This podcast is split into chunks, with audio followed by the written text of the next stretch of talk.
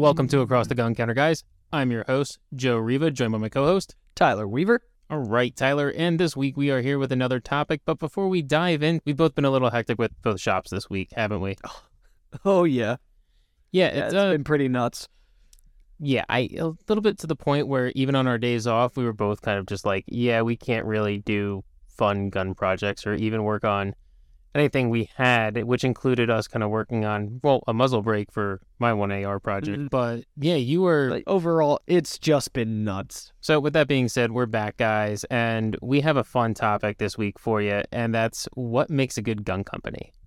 And now, this is a really fun topic for us, and this is one I'm really excited to record today because when you know, I had reached out to Tyler today about recording, saying, "Hey, what episode do you want to record?" He had actually suggested, you know, what makes a good gun company, and I was like, "That's that's really funny you say that because that was pretty much the topic of the shop today when I was at work. That was pretty much all me, the boss, and uh, the other guy who was there working today. We were all talking about that. You know, and it's nice to hear like that kind of conversation happening out in industry. You know what I mean? Not just oh, we're doing fine. Every everything's fine. Yeah, exactly. So we, we actually were talking about, you know, what makes a cool company? What makes something that what makes someone stand out in this industry? What's going to make you want to buy from them or what's going to make you want to sell for them? What's going to make you want to push a product? Yeah, just overall, what makes a company great in this? I mean, not just even in this industry, but in general for the most part. Yeah, you could take this into any industry, really. Oh, absolutely. You know, it reaches a bunch of different levels from just their simple, not even just the product they offer, but the support they offer afterwards, their marketing, how they show stuff off, just mm-hmm. everything. There's just a lot that goes into making a good gun company outside of just a solid product. Oh, absolutely. And th- this is one of the things that really gets me fired up. I mean, I have a degree in business management, and just have running your own business really helped open my eyes to like what everybody else is doing. And, you know, some companies freaking nail it, others, I mean, let's be honest, they hmm. miss the mark, Oh, you know, and it, it's one of those things. It's like, you know, of course, look from the outside looking in, and it's like, oh, why can't they just do this?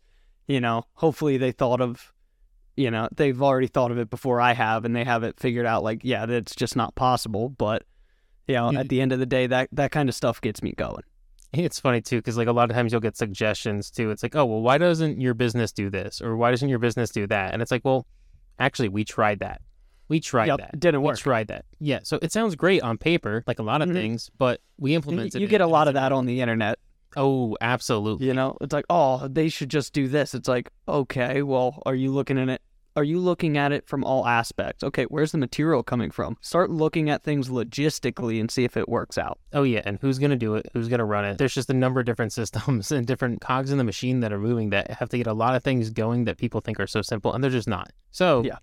For when it comes to a good gun company and what makes them good, I think we almost have to before we even dive into the companies themselves, we kind of almost have to establish I want to say like a ranking system, like almost a Oh, couple, some, some sort of like guiding criteria yeah, a couple a list. I know that. Okay. I mean, no one wants to be on a list. Let's be honest. especially not in this industry No, but I mean, hey, we probably all are because Hey, Joey, regis- registrations do not exist. There's no, there's no gun registration. no, there's there's none apparently. but so let's let's make a list of things that makes a gun company good. And Okay. we're not. I don't want to say good because I, I think good is too boring of a word. It's too vague and too basic. Mm. Yeah, it oversimplifies it. Yes. So what makes a gun company stand out? Yes. what makes them go above and beyond. I think there's, for me, there's a couple different criteria, and just Mhm. from what I've seen, and to start, the first thing is going to be a quality product. Uh, The gun company is going to have to have a quality product. Number one, you can't have a a gun company just put out a product that's always going to be failing, unreliable, jamming. Even these novelty guns, when you see some guns in certain calibers like that, like beforehand, I was Yeah, just watching. it doesn't survive in the market. Exactly. There's a reason why some people will say like, "Oh, this caliber is the greatest caliber in the world." And it's like, really? This is the greatest caliber in the world?" If if it's the Mhm. greatest caliber in the world, why is there only three firearms in the entire market chambered in it? the Dardick. Oh, the Dardicks are pretty cool. It's a pretty cool concept. Let's you know if, if you're just looking at it though. But again, it, is. didn't survive in the market. No, not at all. And it's one of the things like for me, I have to say product innovation, which the Dardick was innovative, mm-hmm. but it definitely missed the mark somewhere along the lines. But the thing for me, if you're if you're not moving forward, it, it's just white noise. The only thing I will argue is there are some companies that are I like to describe as one trick ponies, and they do Yeah, one trick yeah, very well. absolutely. And you know where I'm getting at with this, and that's Glock. Yep. And Glock, Henry, Henry, Henry's same another one. thing. they Yeah, just well, do Henry's- lever actions. Henry's starting to branch out though. I don't know if you saw at Shot Show they actually announced a nine millimeter PCC. Okay. Yeah, I, I did not see that. Yeah, they're starting to You know branch what? out I now. might ha- I might have. It's it's kind of neat actually. I think it takes Glock mags. A propri- there's a proprietary mag for it as well, Mm. and I think 320 mags you can get it in. Okay, And- but there you go. Product innovation. Exactly. So you know, they they know what they're good at, but they're also expanding out a little bit. You know what I mean? Trying to bring new stuff. they're seeing that you know a, a PCC is new, but they see where the market's going, and a lot of people Yes. have always, you know, one of the, actually one of the last questions I remember overhearing in the shop today before I left was, "What nine millimeter carbines do you guys have?" And that's that was really cool to me because I've always liked nine millimeters around. I've always, you know, just a neat. same here, same here. So when you have more and more companies coming out with more nine millimeter carbines, especially like Henry, like to be honest, even a nine millimeter lever gun, I think would be kind of cool. Yeah. I, I'm just thinking about that right now. A nine millimeter. I mean, it's really not much different than 38, and I really don't know how they would do it, but it would just be if someone could do it, that'd be It- cool. It'd be tough because it's a semi-rimmed cartridge, where Yes. lever actions, yeah, you're typically feeding a rimmed cartridge. I know, but I can dream, right? Mm, there you go. Product innovation, innovate, figure out a way. But Yeah, no, it's one of those things. So basically, what I'm getting at, like, like you were saying, a one-trick pony. If there's a company that's just putting out the same product or the same variation of products, it, it does tend to become white noise. But there's some other redeeming qualities to those companies. I think that can really kind of complement not necessarily having the innovative side, but they'll score higher in the other marks. Something Oh, yeah. like customer support and dealer support. I think those two things go a long way on both sides of the aisle. Yeah, absolutely. Like, you know, it, it sounds really, it sounds really weird. But one thing I find that people absolutely love is when you get anything with your purchase after the fact. It's Even a sticker. even a sticker, a patch, People a lose their minds for stickers. Oh yeah, absolutely. And to be honest with you, I get it. I love keychains, especially like uh, some companies they'll send us promotional stuff where it's like a an actual pistol keychain. I actually got one of those today. I'll talk about that a little Yup. bit later on. Yeah, I have a Glock stuff- one. yeah, I do too. That one's they're they're so cool. I love stuff like that, so I understand why a customer who's purchasing a firearm from a company, especially a company like Glock or something like that, you you're you're proud of what you just bought, especially with Yeah. firearms. So you kind of want to have something else to show off that hey, guns are cool, and you kind of want to show off what you bought. And Yup. I think something like a T-shirt, a hat, a patch, anything, it goes such a long way to helping the consumer just further their gun buying experience or gun owning experience. Yeah, and I mean, you just said uh, what I would consider my second factor is just the buying experience. You know, Yes. does it come with extras? Does it come with a case, or is it one of those things like, hey, you literally just get the gun in a cardboard box, where eh, now I have to go buy a little range bag or something. You know, a little hard case for a. I mean, legally, pistols have to come with some sort of locking mechanism, but Mhm. is that sufficient? Is that up to your standards? Where some gun companies, the whole case that it comes in locks. So just different things like that.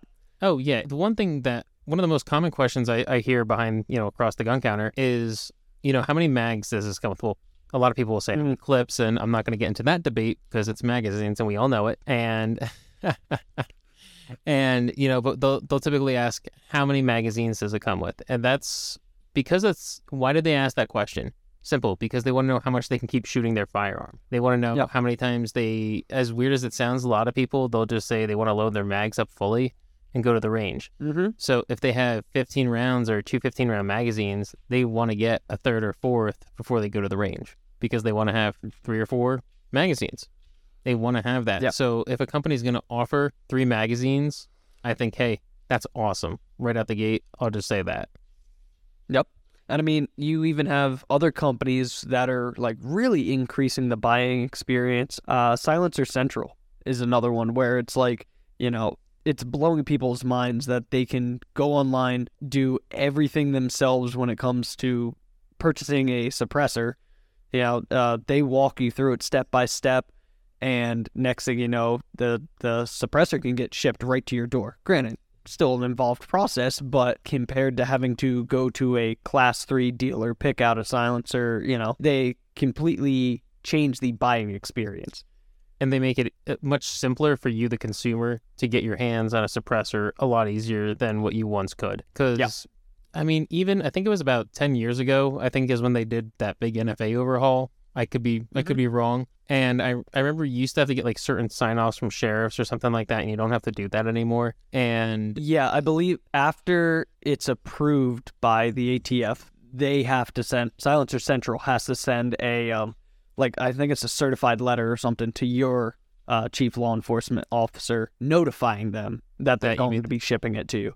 Okay, I, I believe that's what it is now. Okay, because I think in the past it was like you actually had to get your sheriff to sign off on it or something like that, and Yes. there was some legal gray area behind that. But that's neither here nor there. The fact is, Mm. Silencer Central has made that purchasing a silencer so much easier and so much more accessible to the general public. Which Yeah, so that as people, as like a company is great because it's not like they're manufacturing. Yeah, they might manufacture, or no, I don't even think they manufacture any of the suppressors on their website. But just the fact that they set up their company around selling them differently. yeah, and that's uh, awesome. To That me, I think that's great. that's a question I've, I've had is like you know when it comes to class three dealers and you know there's the whole misconception I because someone's gonna say like well class three dealers there's not really a class three license and you know what mm. we mean and Yeah. so when it comes to these class three items I, I don't have as much experience as behind them as you do because the shop I work for is not you know 507 is not a class three dealer Mhm. so it's it's a little bit different so if someone like me who's never really dived Dove in. Yep. dove in, who's ever dove into suppressors or short barrel rifles, that's really cool to be able to just go online and have someone call you. Because I, I saw some of that process with you the one day when you and I were in your Mhm. shop working on a little bit, uh, a little bit of things. And, you know, you're like, hold on, I got to take this call. And they literally, I think, did the screen mirror thing where they were like, yep, click here, click here, make sure you do this, this, and this. And they walked Yep, you through yep. the whole process, which was really cool because someone, you know, like myself, who I'm used to filling out 4473s all the time just for obvious reasons. I sell firearms. Mhm. And I'm I'm just so used to it that a lot of stuff like that is second nature to me and I'll try and look over stuff like that. But even myself, I will miss a couple things here and there. And when it Yeah, comes to those kind of items, General human error. Exactly. And if if I recall correctly in the past, that's what really held a lot of people up with getting their class 3 items was paperwork errors. And it was a lot of going back and forth. Correct me if I'm wrong there, Tyler. Again, never really went through that process. I just remember reading about that and before I moved over to Pennsylvania, just, you know, reading stuff online and watching videos and whatnot. Oh yeah, and then there was a couple issues. I believe it was a while back. Like you could, um, put down multi-caliber for like like if you were doing a short barrel rifle, you could put down multi-caliber, and that was acceptable for a while. And then after so long, the ATF I think decided against that, where you had to have like a a main caliber. So if you had like a AR-15, you know, main caliber would be 5.56, but then you could also have a 300 blackout upper or something like that. You know, Ooh. but it was registered under the 5.56 upper. Well, yeah, even on that ATF call pr- about the, again, the brace thing. Keep coming back to the brace thing. They were saying Mhm. when you wanted to register it, or if you choose to register it as a short barrel rifle and you were planning on using multiple uppers for it, they would say you have to select a primary, but you can yup. so choose list what other calibers you have for it. So it's kind of weird. I guess they keep, again, they keep kind of going back and forth on things like this. Yeah, but that's the thing. When it comes to a, a good gun company, they're going to make that as simple as possible for the end user. So it, it will increase the, the buying experience, at least the, the joy of the buying experience. You know what I mean? Because let's face it, your, your average person that wants a suppressor that really doesn't know much about them, that's a big intimidation factor. Oh, yeah. You know, 'Cause- having all that paperwork and everything's got to be, you know, On top of on. Yep. On top of the two hundred dollar fee for that paperwork that you're going to be bugging out that you're going to wait for that to cash, and then on top of Yup, exactly. a And, I suppressor mean, they're that's not cheap to you- begin with. exactly they're going to cost you what a thousand bucks give or take. That's what you paid for yours or something like that. Yeah, so I mean, just the buying experience in that sort of situation is absolutely critical. You know, not like, all right, yeah, I think we got your paperwork squared away. Um, we'll see. We'll call you in about I don't know nine, ten months. you Yeah. know, Until that's sayonara. So when it comes to the buying experience for just a normal firearm, not class three items or anything like that, what do you think makes a good firearm purchase? Like, what do you think is like the standard bearer? All right, what would you say is like the standard for a gun should come with, a handgun should come with, and what do you think is going above and beyond to come with? I mean, honestly, for a handgun, uh, I'll leave it at a minimum of a spare mag. Okay. I mean, I I hate a handgun with a detachable mag. Only come with that one that is in the gun. Mm-hmm. So it's got to have a detachable mag. Uh, obviously, I think we touched on it that it's got to have a lock. Honestly, at that, I just really want it to be nicely packaged, clean, no dents, dings from the factory, stuff like that. Like really, I I mean, I have a gunsmith's eye, so I'm looking guns over pretty meticulously. Oh, yeah, you do Sometimes it's just yeah, sometimes it's just I like, hey, just the way this gun was packed in the cardboard, the cardboard rubbed up against the parkerizing, and now it has this kind of a shiny spot on it because cardboard is abrasive. So it's one of those things. I I like to see the company take care of their product like they're handing it off to you, not like, well, here you go, best of luck. Hope it gets to you nice. Yeah, that's I've seen a lot of rifle. uh, Um, that's more with rifles. I see that with the boxes getting damaged, and I think that just has to do with unfortunately the nature of shipping a large item like that. Yeah, or like Mosin Nagant back in the, the crates. Oh yeah, that that was the perfect way to ship a gun. Honestly, Yeah, just get just ten of them, put them in a rack like that. Throw them in a bunch of crates and send them off. Yep, exactly. Okay, so spare spare magazine, decent presentable package is what you're saying. Outside of the minimum legal requirements, the Yeah, you know, the yeah. I mean, honestly, manual. I would say keep it simple and, you know, do it to the best of your ability. You know, I've even heard about different like uh accessory manufacturers really toying with, you know, boxes or those little plastic clamshells. You know, it's like what gets the product to your customer with as little damage as possible. Something that looks nice, something that grabs their attention on the shelf. You know, Magpul's great for that. You know, Right. they they're very consistent with their boxes, their color schemes. You know, you can just glance out of the corner of your eye and see the Magpul section. and you know what a Magpul is, absolutely. Now, it's funny because I actually do like Magpul's packaging. I actually Oh wait, wait, I have to interject too. Oh. And they all come with a sticker. Uh, you know, that's something that gun guys love. I've never been a sticker fan, but gun guys love That, stickers. that is one thing. Once you're buying Magpul furniture for everything, you just get an overabundance of those stupid red stickers. stupid or I mean, don't get me wrong, I love them, but you can only put them on so much. I think we even had one on our stroller. maybe in the end of the world there'll be like bo- there'll be like bottle caps and Fallout. There'll be currency Magpul stickers just be amongst like everywhere. yeah. for gun guys. They'll be like you know trading it. Oh man, that'll be awesome. Gun currency for the end of the world instead of ammunition because no one's gonna want to give their ammunition up. We're gonna exchange gun stickers from different gun companies and. You know, like, oh man, you got you got a Glock one, yeah, six Oh, for a Smith, you know, something like that. Yep. I got this one. It was a Glock decal. I forget. It might have been from one of their promotional things where they come into a shop and lay a bunch of stuff out for free. Mhm. And uh, you know Glock's slogan, Glock perfection. Yeah, Literally, the R in the sticker I- was crooked. I knew. So I had to put it on my toolbox just like that. Oh, I know what you're talking Just- about. Just Yes. the irony of it. I never. Yeah, Glock perfection, and one of the letters is crooked. I always wanted to ask you about that. And I thought that was something that you had as a joke, but that was a legit. No, it it literally came like on the uh, what it, like cellophane or whatever it is. You know, the decal, the Yeah, that's thing you awesome. peel off. Yeah, it That's came like that. I'm like, I'm grabbing that one. That's too funny. That's awesome. I, I no stuff like that is so cool. That's fine. Yeah, But and I mean, for me, when it comes to like a a good com- gun company, my third point's got to be value exchange. You know, No. is the end customer like? Do they feel like they're getting a good value for the the money that they're putting up? Glock's a great one. You know, you're not really spending that much money, but they have a damn good reputation for what they are. well, that kind of goes kind of goes into what I was just asking you about. Yeah, so you didn't answer my second question there. I'm a little offended. Oh, what was the second And question? that is, what do you think for a handgun? You, you know, is going above and beyond. But that's kind of where you led to right here. So I'm gonna let us Above and beyond- here for the Hold on, above and beyond has to be like ah, extra features, I guess you would say. Okay. What do like you mean? night features? sight, night sights, threaded barrels, di- just different options. Maybe Okay.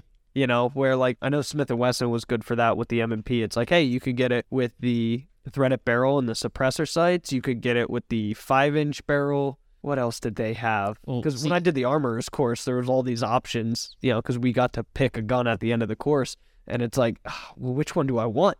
You know, so they had they had a pretty good variety. So for me, that's going above and beyond. See, because I, I think I, mine differs a little bit from yours.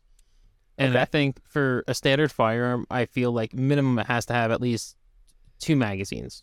Period. Has to have Okay. two magazines. I can deal with the cardboard box because most people end up getting a case afterwards, so I can kind of understand not necessarily having the best box per se, but I will say a lot of people do appreciate a better case. So I would say a hard case is almost kind of a must nowadays with uh, some kind of foam padding, and you have to have some kind of cleaning kit with it, some kind of base cleaning materials.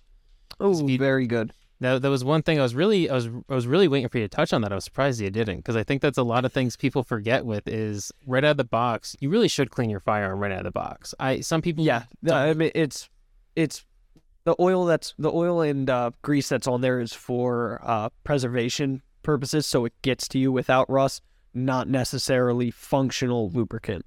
clean your gun. I, I hate this concept. Hate's a strong word, but it's an accurate word. And this concept of that you shouldn't clean your firearm and it should work right out of the box. Well, your car runs. I've seen what happens when you do that. Yeah, exactly. So it just leads to errors. They're machines. They need to be oiled. They need to be lubricated. They need to be maintained. And right out of the box, come on, you're it, that's been in transit for how long? That could have been sitting in the shop for how long? Most shops they don't clean used firearms, let alone clean new guns. We that's one thing we don't clean new guns at all. Like I mentioned previously, we do clean used guns because we want to have a better presentation. But the most we'll do with new guns is just kind of wipe the oil off them from the factory so your hands don't get greasy. We really Yeah, don't exactly. mess with the new guns. Yep. So, for going above and beyond, though, for me, I gotta say this, Tyler. When a company that costs less gives you more, like a holster, awesome cleaning kit, like three mags, a nice case, the works, Mhm. stuff like that, that they know that right out of the box, you're gonna be able to go to the range, put it on your hip if you absolutely need to, and get out of Dodge. Mm, I think that's what yeah, separates it- some it- it's nice when they have the new firearm owner in mind, where it's like, look, this is kind of like your one-stop shop, where like this will this will get you going. hmm And You know, that's but then again, at the opposite end, you have people that already have all the, the equipment. They're like, nah, do I really need all that? Well, and that's kind of what I was just about to get in with it is when you were saying the the buying experience and going on further with it, going ab- out afterwards is a lot of guns like uh you know HK. I'm going to use them for an example. Great product. Mhm. They make one of the best, if not the best, handgun on the market, Yeah. and Arguably the best hand. arguably no compromise is their motto. So when it comes to HK, you really don't get a whole heck of a lot out of the box. You get the gun, I think two mags. I think actually they do give you three mags. So I will say they give you they give you that extra mag most of the time, which is good because Okay. their mags are expensive. They're about like 60 bucks, I think, 50 60 bucks, something in that ballpark. I was gonna say, I don't know. I've never bought an HK. I can't afford that. Well, oh, I got my USP 9, which you still have to shoot. It is a awesome, it is an awesome I handgun. I, absolutely love that pistol. Shout out the USP 9. Just fantastic handgun. it really is, man. It's, I love it. It was the, one of the first modern, I say modern, even though it was designed in the 90s. And, you know, modern era pistol that I just, I fell in love with it. The second I put my hands on it, it was just like, this just, it fits right. It fits right. It has Yeah. a natural point of aim. I will say the USP 9 in my eyes is arguably one of the, the best handguns ever made. You know, that's another thing is too, when it comes to gun companies is what makes them good is how long are people talking about their guns or how often do they really need to re-innovate the firearm too is i know that's something you said earlier was Mhm. you know innovative new ideas but there's some companies that they really don't see the need to reinvent the wheel or really change Well, things again, up. okay. If you look at H and K's history, I mean, they did a lot of innovating early on, and I mean, a lot of prototypes just flat out Mhm. didn't catch on. You know, probably didn't even hit the market. But you know, the stuff that was marketable, man, I mean, they freaking nailed it, and they stuck to it.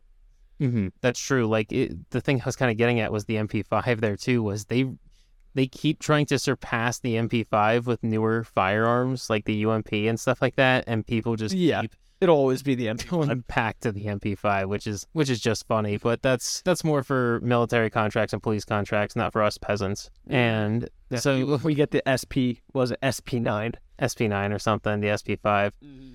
And so so for us peasants, the the next thing I think when it comes to firearms, we were talking about quality control, dealer support, customer support, value for your buck.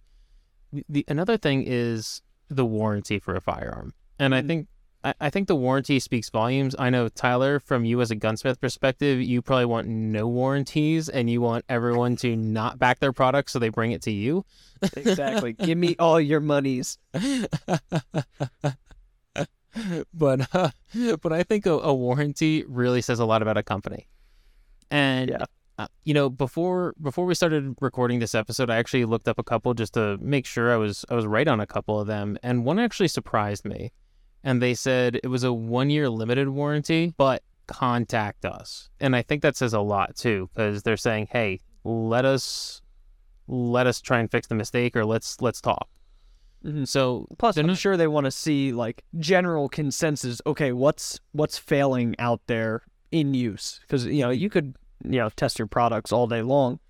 Different things are going to break under different circumstances, even in different environments, different climates. Yep. So it's one of those things like, hey, this might work great in the Northeast where we live, but in Arizona where it's hot and dry, this just deteriorates. Oh, absolutely. And how is a company themselves going to improve on their own quality control if they don't get to talk to the consumer or the, the consumer or the dealers do not send the products back to the manufacturer to get looked at? Yeah. So, Now, I've had experiences where customers have brought me guns after saying, Hey, I've sent this out to the manufacturer for their warranty program. I got it back. It's exactly the same. I don't even think they touched it, but it still took six months. So, mm-hmm. whatever it takes, make it right. yeah. So, And I, I think that's the other thing is too service turnaround time with the warranty. I think that can kind of go. That's a variable, I think, because there's certain Yeah. times like we'll use the pandemic recently that we all know and hate as a good good example where a lot of there was more gun owners, more gun purchases in that time period than I think in oh, yeah, and production went years. through the roof. So, of course, you're going to get mistakes. Exactly, and especially when it comes to there's there was a lot of reputable companies that I know make a Mhm. fantastic product. They make a quality gun, and some stuff just slipped through the cracks. And especially with uh, wheel guns, I will say wheel guns took a hit during the pandemic, unfortunately. Yep. And you know, I actually even so I I actually called Smith and Wesson at one point, and I had actually asked them what was going on with the supply of their revolvers, solely because I had a lot of people. I- I'm really blanking on which model it was, but people were just Mhm. asking about it, and I said, you know what? Let me give them a call, and they said, listen, it really has to do with how much time goes into producing a revolver for Exactly. There's a lot that goes into it. Yeah, and I forget the number the the girl gave me on the phone, but she said basically for every one guy we have that can do revolver work, we have five guys that can do semi-autos. Mhm. And that says a lot. And I think as a consumer, even as a dealer, I'd rather see a company put the gun out right the first time that and you know it come out slower and only get one or two trickling in and they're right rather Mhm. than have them send out 10 or 20 of them and 12 to 14 are awful or even or even 6 of them are bad you know And it's, one of those things too. If you look at volumes and uh, like it's manufacturing, you're always going to get duds that get out there. Mhm. So even if you maintain the same percentage, like okay, one percent, one percent of our guns fail. They have issues. You know, there's something breaks, something wasn't manufactured correctly, tolerances didn't exactly mash up. Mhm. You know, it's one of those things. Okay, if it's one percent, yeah. If you send out a hundred guns, that's one. If you send out a million guns, well, now, yeah, you're starting to hear about more of them having issues, even though the percentage stayed the same. So, uh, something else to consider when you're looking at high volumes, like especially during the pandemic, Yep. where a lot of manufacturers start cranking things out because the demand's so high. Okay, you know, their percentage might not have changed. You're just seeing more of them because there's more of them out there. Yep. It's, I mean, you see that all the time with, like, I'll use Taurus as an example. And I will say, Taurus, I think, has gotten a lot better in terms of quality control over the years. Mhm. Like, when years ago with, like, the G2Cs, I thought they were, I was not a fan of them. I always saw a lot of issues with them. What I'll say with the G3Cs, you know, hey, this is this is something that makes a good gun company too, in my opinion, is responding to feedback. responding to customer feedback, dealer feedback, and that is in turn making quality products. Like I actually had someone today ask me about Taurus, and I, I never like to bash a gun company because I just don't think it's Mhm. fair. Because I think there's a lot of gun companies, and each one fills its own role. Where like they, I don't want to say they just they don't work. You know, they, they have their certain place in the market. Whether I like them or not, I think is completely up for debate. And a customer had asked me yeah. about Taurus today, and I said, I'll be straight with you. It's not my firearm. It's not the gun I own. Uh, you know, because they were asking about the quality of them, and I said in the past they did have issues because they they had actually asked me about. They said, "Hey, I heard they had issues," and I said, "You're right. In the past they did have issues, but this is something I think makes Taurus an awesome company nowadays. Is they've turned around with their product reliability, and I'm not trying to shill out for them or anything like that because I I'm not. I don't own any Taurus products or anything like that. Mhm. And I said to him, you know, the thing that can impress me is if you can turn around and have a company that was known for unreliable firearms or, you know, consistently popping up in places they shouldn't, and then they're going to turn around and make one of the most reliable 22 pistols on the market, that says a lot to me. Mm-hmm. And it goes a long way saying, hey, they heard the feedback, especially like with the G3Cs. I think the G3C, I'm not saying it has a good trigger, but it doesn't have a bad trigger. It's not like the I was gonna say, G2Cs. I, I have no experience with those ones. Yeah, so it's I think that goes a long way is companies listening to feedback and improving their quality control. Mm. Because there's a lot of companies that they went down in their quality. There's there's a lot of big brand names who were known for once making great quality guns like Remington. Oh yeah, rest on their namesake. You know what I mean? And then they'll reintroduce an old product or something, and then you'll they'll expect everyone to buy it solely on their name, and then pay an absorbent fee for it. And it's just like, no, it's not the same product it was 20 years ago. Yeah, but even then, I mean, look at um, you know, Winchester. Th- These big companies have a history of, I don't want to say degrading their products, but they have to make changes for economic reasons. You know, they they're trying to get more profit in, and it's one of those things. A lot of times, these these guns are very expensive to manufacture, and they they have to try to cut costs somewhere because it it just doesn't make sense to make it at that cost anymore. Mm-hmm. So I it's one of those things.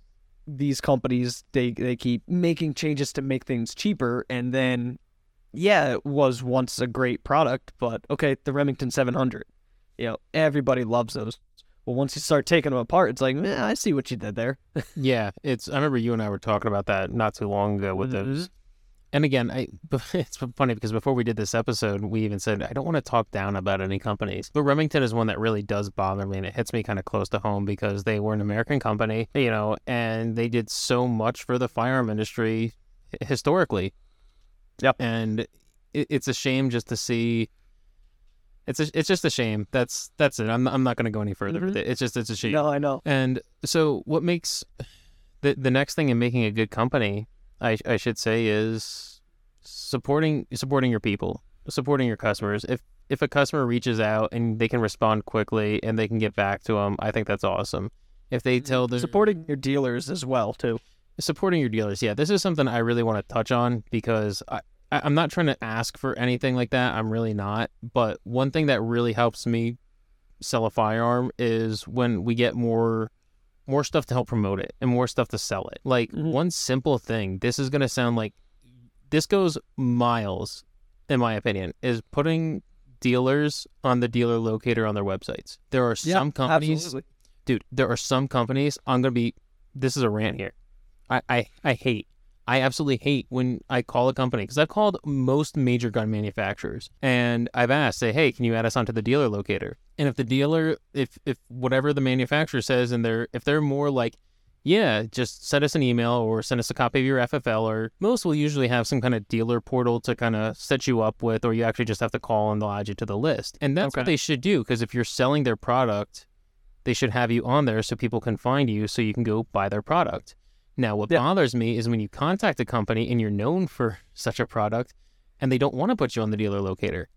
And they're just like, oh, well, you need to be an exclusive dealer with us to be. A-. Yeah. Should I? push this much volume? It has to be displayed in this manner. So, so should we not sell your products and just not carry them in your store then, or in, in, in our Mm. store? I should say. Like, should we just not push that? Well, well, no. You should still sell our products, but the, but you won't put us on the dealer locator to help. Do you Yeah. do you want like if you want us to sell your guns, you gotta help us sell your guns, and you gotta help us do that. And I think shout out to a bunch of companies. Glock, they're very good about that. SAR USA, we just got an awesome thing from them. They sent us a bunch of just really cool promo material that was just awesome. Mm-hmm. Stuff like that. Glock Glock is great about it. I, I know I said them initially, but they are just awesome about it. Smith and Wesson was pretty good too for a while. Sig Sauer was really good for a while too. I remember I was getting they were sending like shirts and like a lot of like standees and stuff like that. That that's just stuff that's so cool because a lot of it will pass on to customers with like dealer promotions and stuff. And like Yeah. we said in the, the beginning of the episode, is people love that that little extra a pen, a patch, a keychain, a sticker. I I can't stress mm-hmm. to these gun companies, guys, do more. Send that extra little bit. It's not even just for the people behind the counter. I'm, I'm telling you, it's it's really that stuff goes so much further in selling your products, and I don't understand why you don't do it. Like Yeah, seriously, I remember the one uh the one gun show I went to, Kahr Arms was there Uh-huh. and they had a ton of hats. I mean, they were just giving away hats. And they they were well, what I would consider a decent quality hat. It's not mm-hmm. something flimsy that you're just like, meh, well, thanks. It was a decent quality hat. And by the end of that day, I mean, most of the people walking around had one of those hats. Exactly. It, I want you to go back and look at Shot Show, okay? Anyone who's listening to this episode, do me a favor. Go back and watch this year's Shot Show and go and look in the background and see what bags you see the most often. Because I know what bag it is and I know what company it is. And I, I spoke to the rep about that and I said, I saw what you did there. I saw the videos. I'm not dumb. Yeah, it's Like, going to get all more eyes. Exactly. And that's the thing. If you want to sell more of your guns or you want to sell more of your product in general, put your name out there. I mean, look at all these soda companies and all that stuff, or even shoes or anything like that. And I know guns, it's a little bit different to market just because of the nature of firearms, but like just for customer support, dealer support, send in like, hey, if you buy a gun, we'll send you a t-shirt or we'll send you something like that. I I just I can't express how simple and how much it must not cost these companies to do something like that. Like Mhm. it, it's just it's so it's so simple. If from a dealer side, we can do that every now and then, and you know we're not the same multi-million dollar company or multi-billion dollar company some of these other. Why can't they do it? I just don't understand. Like, do they not want to push their product? Like, I love getting a. Anytime I get a shirt from a gun company or I buy something, I kind of want to get something else to rep the product. Hell, when you and I were talking about when we build the AKs, we want to get a we want to get shirts with the like you know all the manufacturers of AKs. Mm. So stuff like that, anything like just, and they're not even in business. Those companies, half of them haven't Yeah. been around since the fall of the Soviet Union, and so Say, I would like to back it up one one bit though. Yeah, because I recently dealt with a uh, muzzle brake manufacturer who I am I'm on their website as a you know certified installer, though I've never honestly purchased one through them. Mhm. And uh, you know, got set up with them, dealer account, whatnot. I'm on their website, and I had a customer. You know, the OD of their barrel was on the smaller side for what I would like to do. I, I think I wanted to do a 5 8 24. And Hmm. I emailed them saying, hey, what, yeah, you guys are the muzzle brake manufacturers. You know the quality of the steel you're using, this and that. So what what would you recommend for this? Nothing. Weeks go by, nothing. I fucking ordered through somebody else, got the muzzle brake on, installed back in the customer's hand. It was a month later that they contacted me and like, yeah, we would still go with half 28. It's like, fuck, that job's gone. You Yeah, guys like- missed your mark. yeah, and it's again do more, and I, again these companies they got to have more people. I can't imagine Mhm. there's there's small shops at times, but especially Even the if it companies. is a small shop, I mean, correspondence is important. Other, if you don't have correspondence, you're just sitting in a fucking room by yourself. You know, there, there's no money coming in because there's nothing going out. And especially to a guy like yourself who's listed on their website as a dealer, a certified installer of that product, you can't respond to them. Yeah, you're gonna leave me in the dark. So It's like, all right, I won't install your stuff. so the second you told me that, because you and I had this conversation about them the other day, the second I thought, I was literally thinking, I said, if they're not going to respond to Tyler, who's a certified installer of their stuff, who, like, let's say I wanted to go buy something and, and there was an issue, what are they going to do for me? I thought, you know what Yeah. my solution to that is? I'm not buying their product. Simple as that. Mhm. After if they're if they're going to do that for the dealer side of it, for the guy who's trying to install their products, now who's trying to It- help? it- it's not a very helpful website to begin with. It's Mhm. very vague and like you get the idea of what their muzzle brakes are and the sizes that they have, but it's not like a e-commerce website where you can click a button, add to cart, that sort of deal. You know, which Okay. a lot of these more gunsmith specialized companies, you you typically do have to set up like a, some sort of like I don't want to say a dealer account, but an account and order either over the phone or send an email. Like I know uh, Barrels, who I typically go through. I mean, great barrels, great customer service, but it's not like you can just click add to cart on the website. You know, I physically have to throw out an email, you know, hey, such and such, this is the barrel I'm looking for, twist, rate, all that. And then, oh, yep, you know, it's going to be a little bit of a wait on that. We'll let you know. And next thing you know, I get an email, you know, okay, maybe a month or two later, like, hey, just letting you know your barrel's shipping out, you know, credit card went through, everything's good to go. Mhm. The That's good. communication is there. Yep, I like calling distributors personally because I, I like having that FaceTime and actually being able to interact and build that relationship with them. I think it makes it more Mhm. personable than something like an email. But if I call, I also want to have them say, "Hey, this is so and so," and if they if they're not there, say, "Hey, they'll get back to you," and actually get back to you in Yeah. a timely manner. And, and I will say sometimes I, I can understand with emails being slower, but there are sometimes when you have a bunch of companies and they they say they have X amount of staff and they're working over the clock and they're doing all this, yet they have someone who's specifically meant to work in IT or meant to do whatever. yeah, the- they have a, a customer service person. yeah, yeah, they're not like- checking their. Yeah, uh, I digress. I think there's a lot in this industry that people need to do to do better, but I think there is a lot of great companies out there right now. And I think as Absolutely. we're, as we're going into 2023, a little bit further into 2023, I think there's a lot a lot of companies that see that and they want to do more after the pandemic, especially with the fight for our gun rights ever so strong and just everything going on. We're we all want to be on the same page and we all want to help each other out. And we want to rep more of the product and we want to get more people into firearms, not away from firearms. Yes. And that's one thing that it honestly if it's last on my list because I think it is the most important last as in like you know the final thing you end on should have a punch and Mhm. it's it's got to be core values. Man, I mean we've seen companies that have kind of sold us short Yeah. you know, companies that we assumed were very pro Second Amendment because all they sold was guns and gun related items. And as soon as any sort of like, I don't want to say legislation hit, but like, they get threatened with a lawsuit, so they actually give Yeah, they, and they just give all this money to the anti-gunners just to appease them. Yeah, that makes us look awful. That you Mhm. know exactly what I'm talking about, and that really annoyed me. absolutely, if you can't I'm a little heated up about that. especially in this day and age, you know, the Mhm. companies got to have core values that the customers align with, and th- th- they've got to wear them on their sleeves.